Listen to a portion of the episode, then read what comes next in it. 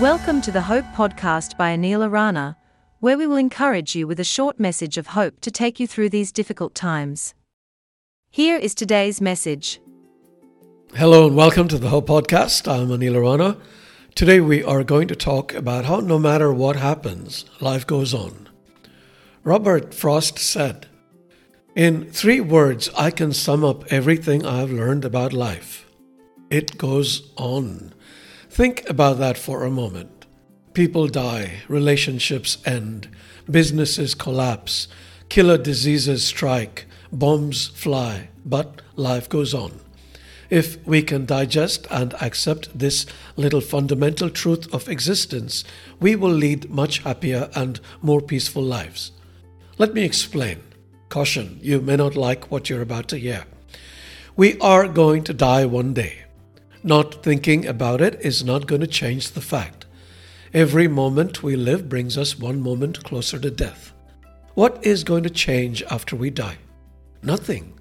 Entire civilizations have disappeared. What is one life going to matter? People might mourn us for a little while, some a little longer than others, but then we are forgotten and soon it is like we never existed. Why? Because life goes on. Well, I did warn you. So, we try to leave behind legacies so that we can be remembered. But by whom? The people we know will soon die too, so we must want to be remembered by future generations. Such egotism. Therefore, we write books, record albums, construct buildings, build corporations, and do other seemingly grand things, all for future generations to enjoy. Consequently, it seems like we live on after our deaths, but we are not in the picture, so how does it matter to us personally? If we grasp this elemental truth, we will pay heed to what Jesus said. "Do not store up for yourselves treasures on earth," he said, "where moths and vermin destroy and where thieves break in and steal.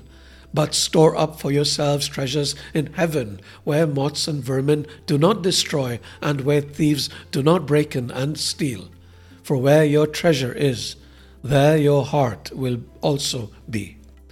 We expend so much energy on securing the things of this world, including the admiration of people, when none of it truly matters in the grand scheme of things.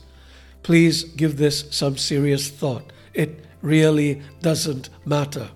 So why don't we expend some effort on securing the things of heaven that will last forever? This will have two results.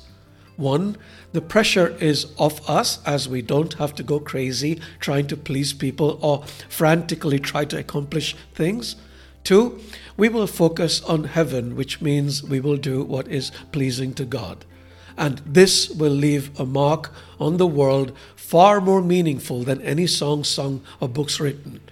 Look at the apostles, for instance. They all did wonderful things because they loved and served God. But one time, after they did all these wonderful things, Jesus said to them, "Good going.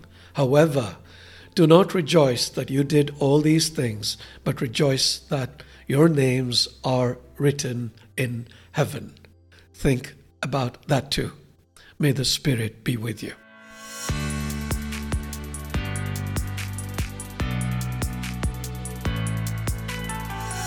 Thank you for listening to the Hope Podcast. If you enjoyed it, please share it with your friends and bless them. See you soon.